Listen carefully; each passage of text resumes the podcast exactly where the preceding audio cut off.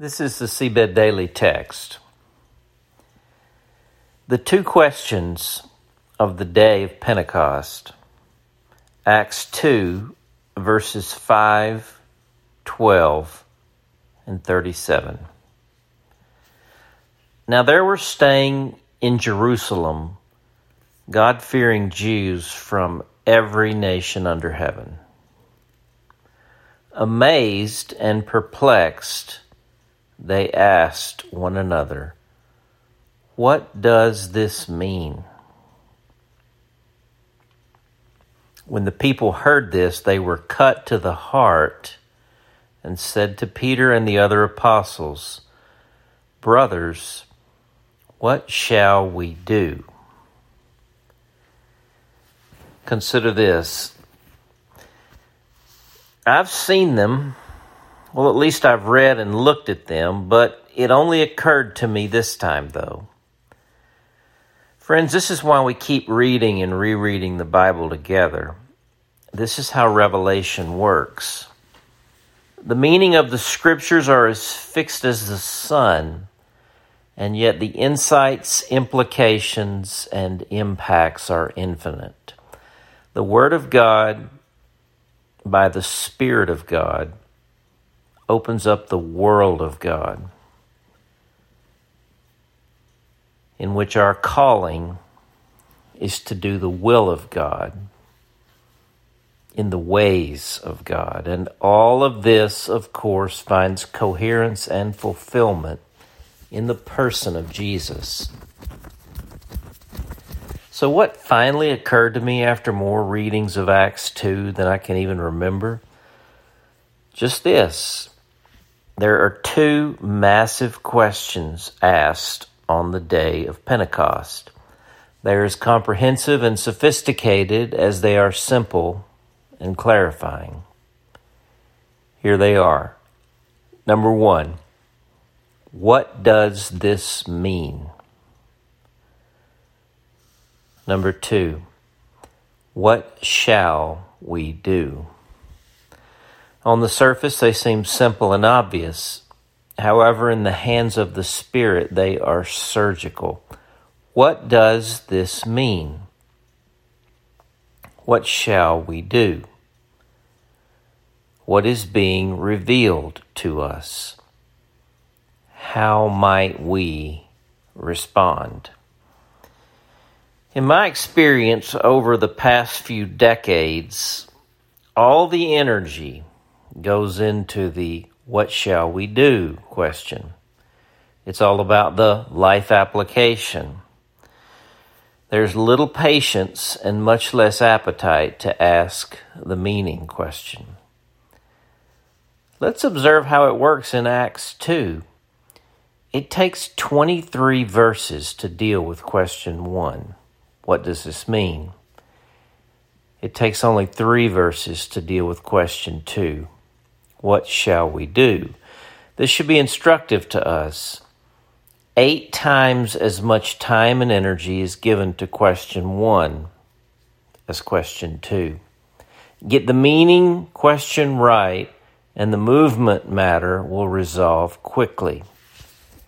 Dig the well deep, the water will flow readily. You have noticed we've spent most of our time so far in this Holy Spirit series on what does this mean? We are digging the well deeper, slowing our pace, sharpening our shovels. We are standing in awe at the scene of the day of Pentecost. Meanwhile, the spirit of the age works through highly functional, impatient activism with the attitude don't just stand there, do something. In contrast, the Spirit of Jesus works through deeply submitted attunement with the adage don't just do something, stand there.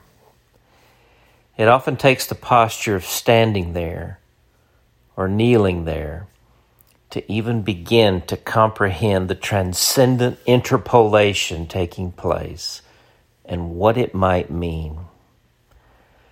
Let's remember on the Mount of Transfiguration, Peter wanted to hurry and build three tabernacles. Meanwhile, the voice of God said simply and incisively, This is my Son, whom I love. Listen to him. What if life could get this simple? in every situation to ask, what might God be revealing here? What does it mean? And beyond asking, how about we learn to wait upon the Lord? As He clarifies meaning, we will also find Him crystallizing the ways we are being invited into the Spirit's response and responsiveness. What does this mean? What shall we do? Can we just let those questions settle in us, sink in, saturate, and captivate us today? Still day one. The prayer God our Father, who with your Son Jesus Messiah, fills us with the Holy Spirit. Thank you for the miracle and the mystery of the day of Pentecost. We stand in awe of it all, and we ask with those first askers, What does this mean? Soften our hearts, Spirit of God. Sift out our misunderstandings our preconceived judgments, our tendency to think we have already seen all there is to see. Open the eyes of our hearts to see you, to hear you, and then to ask, What shall we do? Praying in Jesus' name. Oh, Amen.